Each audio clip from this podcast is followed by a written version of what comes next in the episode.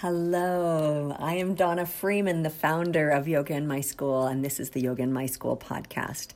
I appreciate you coming and having a listen. Thank you for your likes, your shares, your comments, and your ratings. It truly is a blessing as it helps others to find us. The purpose of the Yoga in My School podcast is to empower you to share yoga and mindfulness with youth. Through the archives and this episode in particular, I know that you will receive inspiration, knowledge, and tools to help you do so. We also are big fans of building community. And we love finding people who are doing amazing things in the kids yoga community worldwide. So if you know of someone, or maybe you are someone who are doing something incredible and you'd like to share it, feel free to reach out. You can email me, Donna at yogainmyschool.com, with ideas for upcoming episodes. Appreciate you listening. Have a wonderful day and enjoy this episode.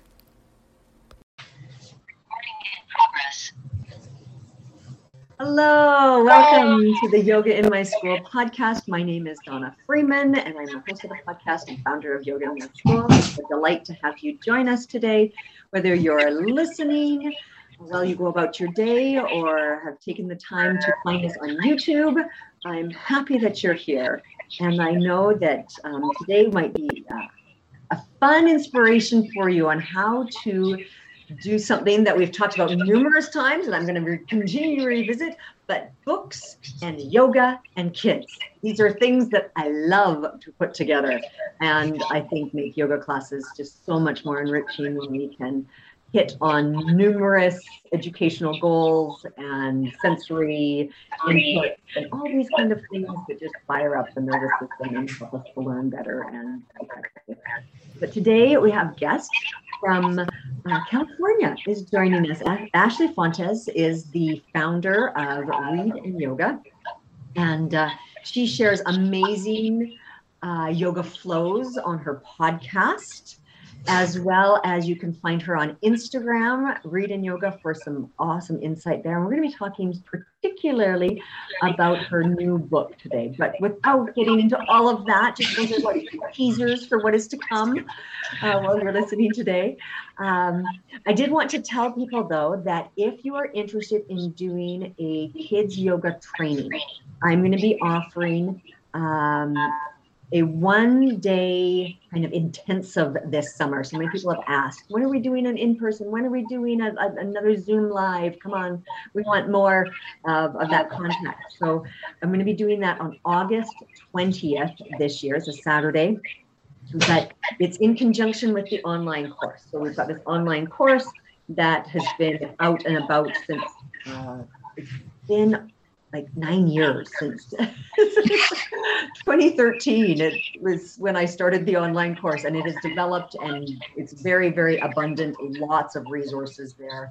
Um, and so you get the online course and all of that as well as a membership into the teachers lounge at yoga in my school with over 300 resources and um, and then you get a day with me um, in August.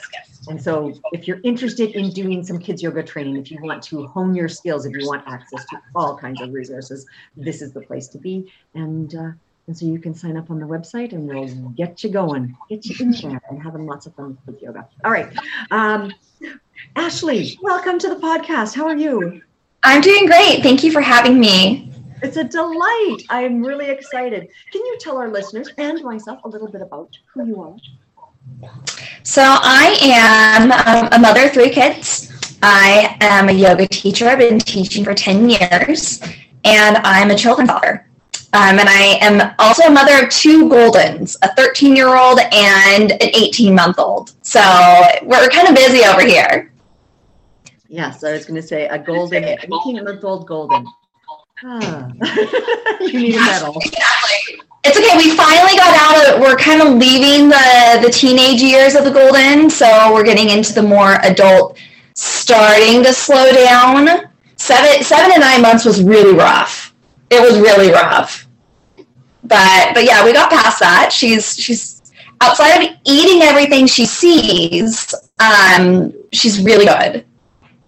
Fantastic. Well, wonderful. I'm a I'm a dog I'm a dog mom myself, so So I totally get how they, uh, they worm their way into your heart. But Yes, yeah, so, um, so how, like, I found you through Instagram and read and yoga, right? This is this is Yes. Um, so why do you feel that literacy and movement are so important? Two sides of the coin. So I remember um, being a brand new mom and everyone telling me how important it was to read to my kids.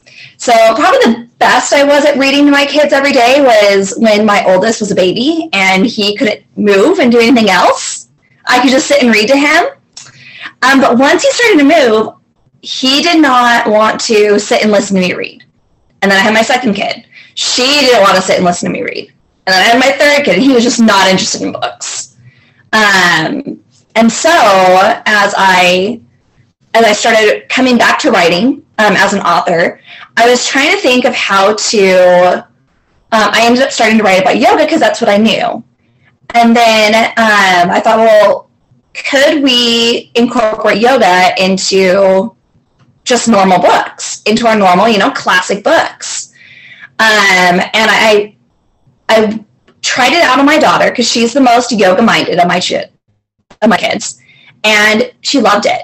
She was with me. She was she wanted to do it again, um, and it just kind of it just kind of clicked that my child. I found out my children have ADHD, and so that's part of the reason why they don't just want to sit down and read, um, or at least they did it when they were little. They're much better now. Um, but that movement aspect really helped them to to stay a little longer. I mean, we can't read, you know, a full Dr. Seuss book because there's I forgot how long they are. Um, after coming back to them, oh my gosh, One Fish, Two Fish is a really long book, and my kids just can't sit there. They can sit maybe through half of it, um, but but sitting through all of it is just really hard for them. So that's how I got started was was trying to figure out how to get my kids to to sit and listen to a book. Yep, I love that. I love needs must, right? It's like, okay, I want, I know reading is good for my kids, but they're wiggly squiggly. Um, so how do I combine the two? Well, let's work some movement into the reading and magically, uh, not really magically at all, and all the science corroborates, yes, attention span will lengthen, um, their focus will be improved, their retention is higher, all of these magical educational goals you can Exactly. because you are combining um, elements. Mhm. Love it. Um, so yeah, part of what you do is your podcast, and I I really love your podcast because they're short little bites, Yes. right? They're like five ten minute little sequences, and you tell people, you basically tell people in that amount of time how to do this, how to combine a book, a, a children's classic like you know, Go Dog Go, um, Yeah. with yoga, right? Which some people might not be looking at Go Dog Go and think it's a yoga book or Gruffalo, and it's like, how is that a yoga book? Like, I know. It's fun coming up with the sequences for them. Um, again, started with my daughter. We started with Brown Bear, Brown Bear. That was our first book that we did. And um, that one was a much simpler book, except there's certain poses like like yellow duck. Yellow duck's not a yoga pose. So we sat there and we thought, okay, so what embodies a yellow duck? What embo- you know, what embodies these things? And so we started thinking yoga as less as each name equals a pose, and sometimes rather the feeling of the pose. And so we started to think, okay, so what are we trying to accomplish? And then we were able to go, same thing we did with sheep, you know, you know, what my dog's meowing right now at me because Brown Bear Brown Bear has a cat. Um, she loves her cat pose. That one was an easy one to transfer over. Um, but then it just kind of got more, not easier, but more creative. And it just became really fun. And, and like your podcast, you know, my podcast is, it's not edited. Um, I do it all in one take. So if I mess up halfway through, I have to restart all over again. Um, if there's anything too crazy, like my dogs won't stop barking. Um, but we're busy moms. You know, again, kids' attention spans are short. Like, let's figure out how to do it really quick and then let's implement it and then let the kids have fun. I love that. And I love what you're saying about um, just finding the, the essence of something. It's like, well, what are we trying? Like, what what might it look like? And it might look different to different people. Mm-hmm. You know, it's like, well, here's one version. Exactly. Right. And I love sometimes opening it up to kids to say, what do you think a sheep pose would look like? Mm-hmm. Like, you know, it, it's not on light in yoga. Yeah, Iyengar, like that. No, when I'm a, I'm an Iyengar yoga teacher. Um, so Light on Yoga is is my Bible. Um, and so when I teach yoga, when I teach kids yoga, I teach them the actual names of the poses. But then when it comes to the books, it's like, okay, now let's be creative. Now it's your turn. You know, I've taught you the basics. Now let's see what you can do. Yeah, yeah, I love that. And, and allowing them to discover their creativity mm-hmm. through movement, through literacy, through all these things and making it their own. It's like, yeah, that's the version that I came up with. Like, well, I prefer your version over mine, so let's do yours. yes, exactly. Fantastic. Um, so you now have a new book. Tell I do. Yoga Fables. Yes, it is. It's been a labor of love. Um, I have a fantastic artist, um, illustrator. His name is Vikas Alfeo. He's actually from India, and he's very familiar, um, again, with the Iyengar method. So he's been doing, he's done all of my illustrations for my website. Um, so it's been fantastic working with him. But I, I've struggled um, finding ways to really introduce and teach the yamas and niyamas um, to to my students. I live in a very conservative city very conservative city. Yes, it's in California, but I'm in central California. So we're kind of like the Texas of California, um, the South, I guess less Texas down, more, what is southern by, by belt here. Um, and so sometimes using the traditional um, analogies, using the traditional stories of Hinduism, of the Indian culture, um, is not understood and so I thought, okay, well, we have all these American children, all these Western children that are coming into yoga. And I've heard their yoga teachers say, oh, ahimsa, you know, don't steal. um, you know, oh, you, you shouldn't hoard, you shouldn't t- take more than you, than you need. Um, and I thought, okay, there's got to be a more in depth way and I grew up um, as a child reading as many fables as I could. I read all the Hans Christian Andersen. I read Grimm's Brothers. I had a big world book of fables. I loved fables. Um, I loved fairy tales. And it just kind of clicked that, well, maybe we should do kind of a Western version using the same values, using the values that are taught, and try to present it more in a way that American children can can understand a little easier. Um, so I worked, I also worked some, with some Iyengar, Iyengar teachers um, because they, they have a very good understanding, the ones I work with have a very good understanding of, um, the Yoga Sutras, uh, the Yamas and Niyamas. Um, and so they helped me kind of get these in the right path. When they started, they were kind of more like Aesop's fables, um, which are a little more sometimes punitive. um, so I have like a, I, I have some punitive actions in there, and then we're like, oh, that's not really yoga-ish. So we came up with more of these, um, these really nice creative fables that I just, I'm in love with. Um, one of my favorites is um, nonviolence. There's a little boy and he is he's just angry so he's throwing a ball at a fence and he's hurting the fence and his sister sees this and has compassion on him. And she knows that he's gonna that he's hurting the fence that it's not good what he's doing but he's also suffering and so she offers to play with him and allow him to you know continue to throw the ball to get that aggression out to get those feelings out but in a way that provides support and then in a way that's not hurting something else yeah lovely I really like that. I'm I'm intrigued with how you you will have done, you know, like Aparigraha and things like this. Like, how? How? it's like, hmm. yes. I'm intrigued with the yoga fables because this is, you know, for a lot of you um, of kids yoga teachers, they're like, well, I want to do more than just fun and games yoga. I, mm-hmm. I want to get down to the essence of how to mm-hmm. Um, so for me, what I had done um, is I had combined the Yoga Sutras with character education, which is uh, yeah.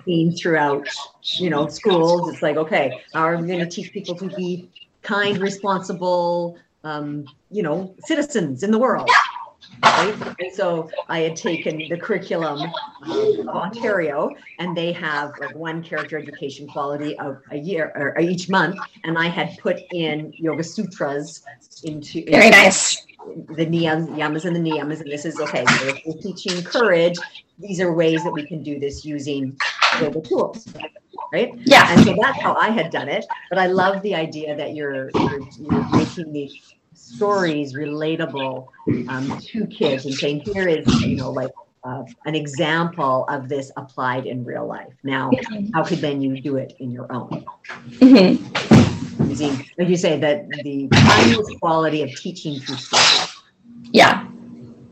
Love it. Okay so where where can you find yoga fables? Like some people are listening and they're going i need to get my hands on that resource so where can we find yoga fables so you can find it on Amazon. Um, right now, it's uh, I just had a problem getting the print edition finished, so I have to redo that. But it's digital right now, so you can get it on yoga, on the Kindle, um, and then it's going to be hopefully in the next week back out in the print edition. Seriously, uh, but you can also there's a couple yoga fables. I have a, a yoga activities book um, called Playful Yoga and there's some of my yoga fables in the playful yoga, as well as some other little games and rhymes and other things that can be used um, in your yoga classes or with your kids at home. And people can get that on your website, readandyoga.com? They can get it on the website or they can get it off of Amazon. Okay, fantastic. Yeah, so that's two different ways you can get a hold of the fables.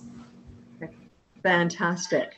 Um, so I, I love that you're doing so many things. You're an author, you've written a book. I know you've got this podcast going on. I totally stalked your Instagram the other day. and, and, and I love the fact that you have an Iyengar uh, wall in your house that your kids play on. Mm-hmm. Like, good idea. and I also have, I'm not sure if you saw it, but I also have an app. Yes. I did see the app and I was trying to download it. What is the app called? It's called Playful Yoga. Okay. I was trying to It's only on it. it's only on Android. Okay, that's why. yeah. Yeah. Unfortunately, it's only on Android. I have to Apple is it's a whole nother beast. So I'm working on it. I get it. I totally get it. One step at a time, girl. For all those Android users, go download Play and Yoga. Playful Yoga. Playful Yoga. There we go. Yeah. Playful Yoga. Okay, go find it. Um, but like you're doing so many things. You're a mother of three, you have mother of three puppers, um, juggling all these things. So how has yoga helped you in your life? How has it been able to? So I have bipolar, I have OCD, and I have ADHD. Um, yoga gives me grounding. I am not, because I am so busy, um, I am not the perfect yogi that does yoga every single day. Um, because of my bipolar, sometimes I can be really good and practice two, three months, you know, straight in a row, an hour a day, fantastic practice. And then I go two months where, you know, I I stand in Tadasana and that's my yoga practice for the day. I focus on my Tadasana. Um, and I have a little five minute practice. Um, and and it's compl- it's so different. And I have a hard time again with my OCD, feeling like, oh, I'm not the perfect yogi. I'm a teacher. I'm a kids teacher. I'm a mother. I should be doing better. But um, Mr. Iyengar, I was told by one of my, my senior teachers, Mr. Iyengar once said that the first three years of your child's life is your yoga practice. Um, and that was just such a beautiful, saying. yeah, it's a beautiful saying, a beautiful understanding of motherhood and how motherhood is yoga. And they just align. And so, whatever you can do on top of that, then is just perfect. Again, find for me, it's that grounding. It's finding that peace that I need, and um, you know, and I'm I'm looking forward. I'm I'm able to start getting more. I'm able to start some more te- some classes, and so I'm able to to have more grounding in my life.